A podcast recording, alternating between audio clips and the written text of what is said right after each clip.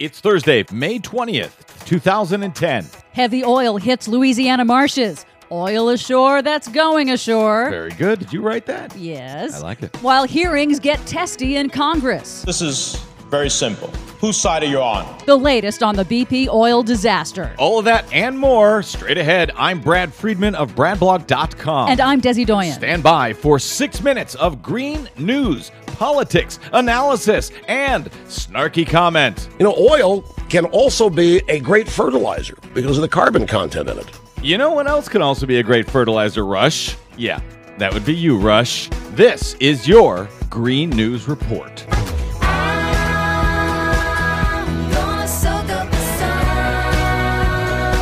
Today's Green News Report is sponsored in part by Velvet Revolution's Stop the Chamber campaign, holding corporate criminals accountable where federal regulators haven't or won't.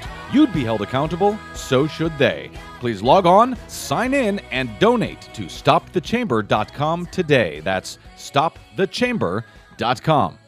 Okay, Des, special coverage of the continuously growing crisis in the Gulf right now continues. Yeah, it's hard to believe it's been a month since the explosion and the oil spill began in this slow moving ecological disaster. Indeed, and we don't even really know how bad this disaster is. I've been troubled by the fact that the Obama administration has really let BP run this thing, and scientists are now concerned that we really don't know how bad the damage is down there because they have not been allowed to get down there and make independent readings. Yeah, we'll get to that. Now, the good news is that the Coast Guard says the tar balls that washed up on the shores of Key West a couple of days ago are not from the BP blowout. They're from some other oil spill. But the bad news is they say it's only a matter of time. Federal officials say it appears a small amount of the oil slick has reached the Gulf Loop current, part of the Gulf Stream that loops around the Florida Keys. And makes its way up to the East Coast at that point. Yes, they, the computer models show that the oil should reach the Florida coast in at least the next few days.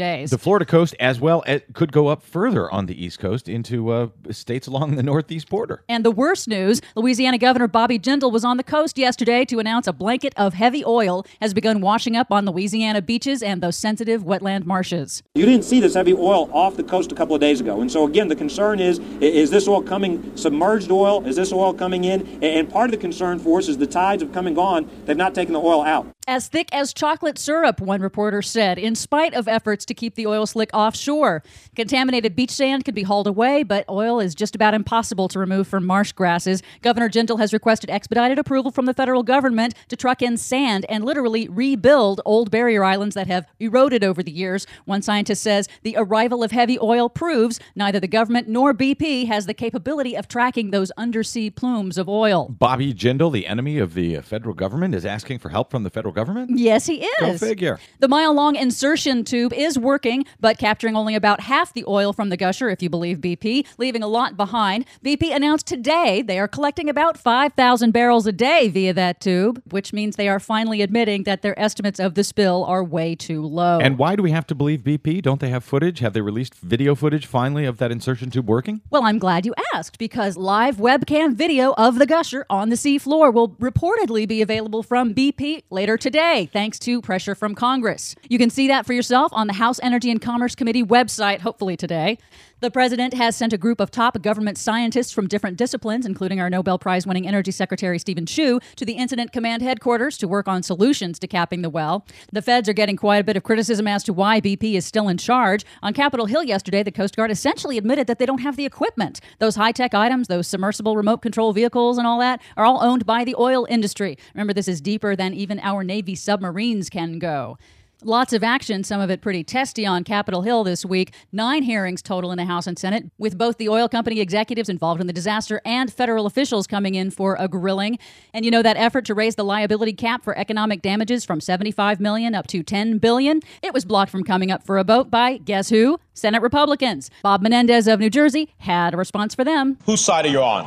Are you on the side of the taxpayers or multi billion dollar oil companies? Are you on the side of fishermen working hard to make a living or on the side of multi billion dollar oil companies? Are you side of the small inns that make the tourism for the Gulf region or on the side of multi billion dollar oil companies? Are you on the side of coastal communities that are going to have to be affected by virtue of the spill or on the side of multi billion dollar oil companies? One of the biggest concerns has also been the use of chemical dispersants to break up the oil. Over 600,000 gallons have been dropped in the Gulf. That's four times any previous use. The dispersant that's being used right now has actually been banned by Britain because of its toxicity to marine life. So, in a major announcement this morning, the Environmental Protection Agency has ordered BP to use less toxic dispersant chemicals. I'd also like to know why the Coast Guard is doing the work of BP by removing reporters from CBS News from filming oil as it's been coming ashore. Read about the continuing news in the crisis in the Gulf at our website, greennews.bradblog.com. I'm Brad Friedman. And I'm Desi Doyen. And this has been your Green News Report. There's something happening here.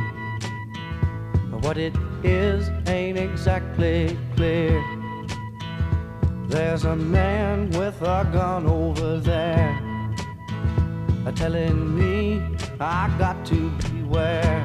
I think it's time we stop, children. What's that sound? Everybody, look what's going down.